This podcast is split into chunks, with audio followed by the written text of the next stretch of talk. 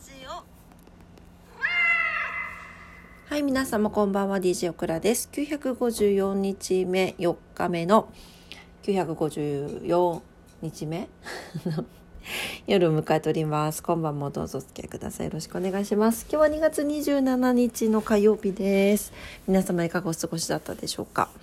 オクラは、えー、怒涛の3月を迎える前の最後の2連休を今日で終えました。はい、昨日と今日お休みだったんですが、えー、今日はですね、あのゆっくり起きたんですけど、ゆっくり起きて、昼前ぐらいですかね、に、あの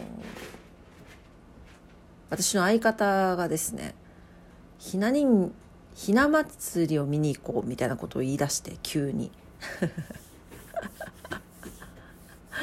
どうやらなんか先日私の母とオクラ母となんかそんな話をしていたみたいで行くとか行かないとかじゃなくてね。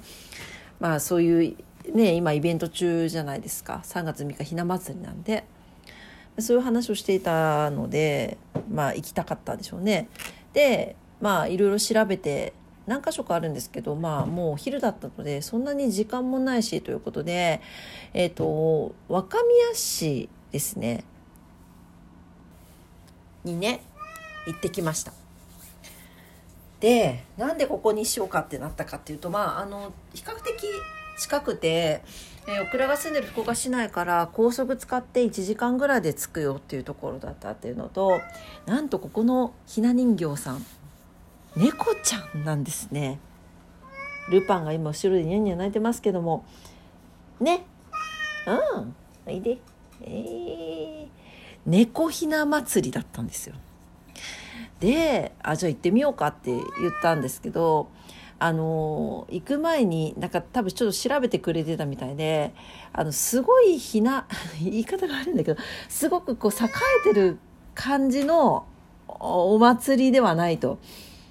いうことは聞いていたんですが、あの、あ、分かったと。まあ、ちょっと軽くドライブがてら行こうということで行ったんですね。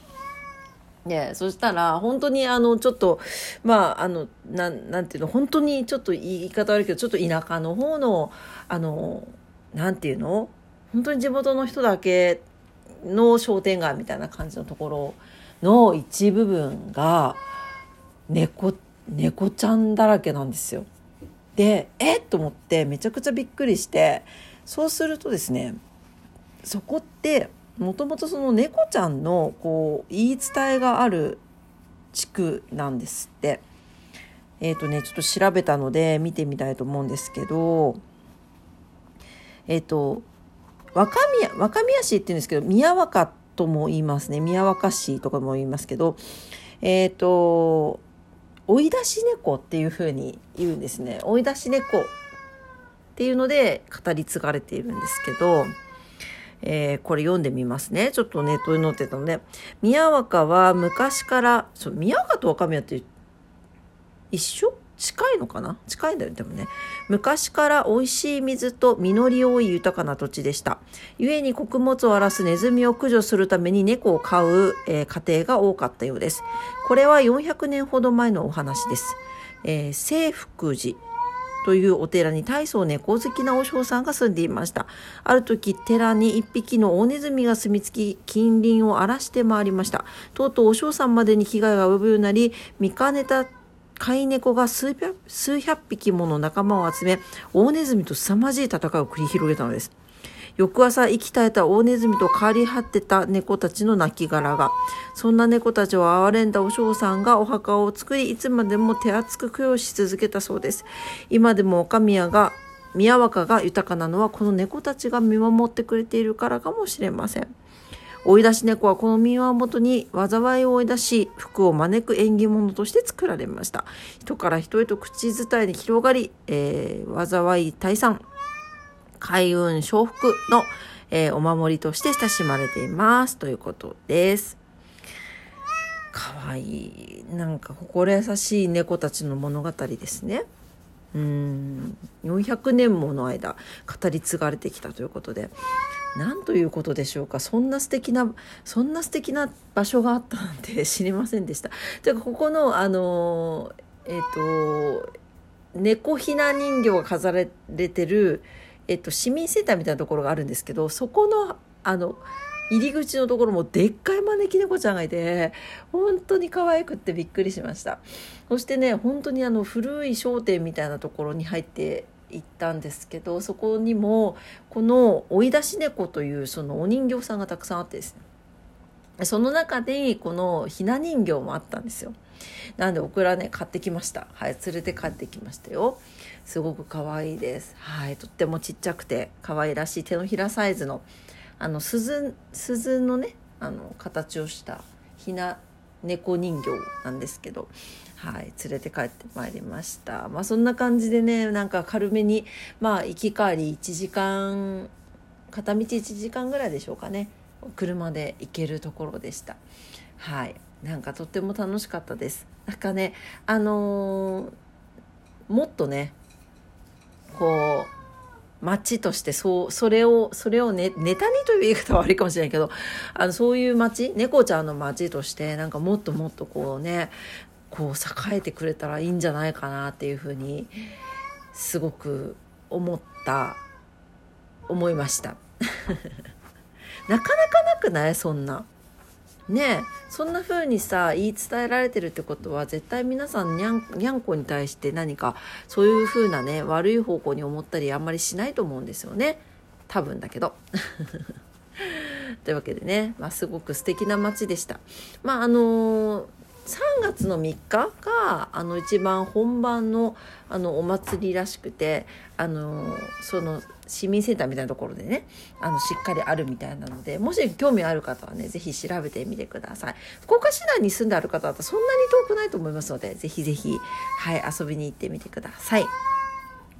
ルパン。ルパンくん。どうしたの？はいおいでおいでおいでおいでおいでなんでそんなにニャンニャン泣くの？ねえ。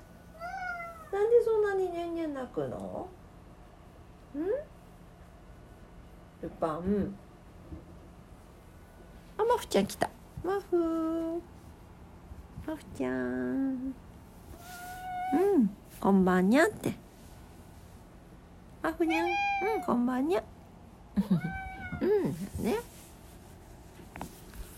ねえ。まあ思えば今日朝起きてえっと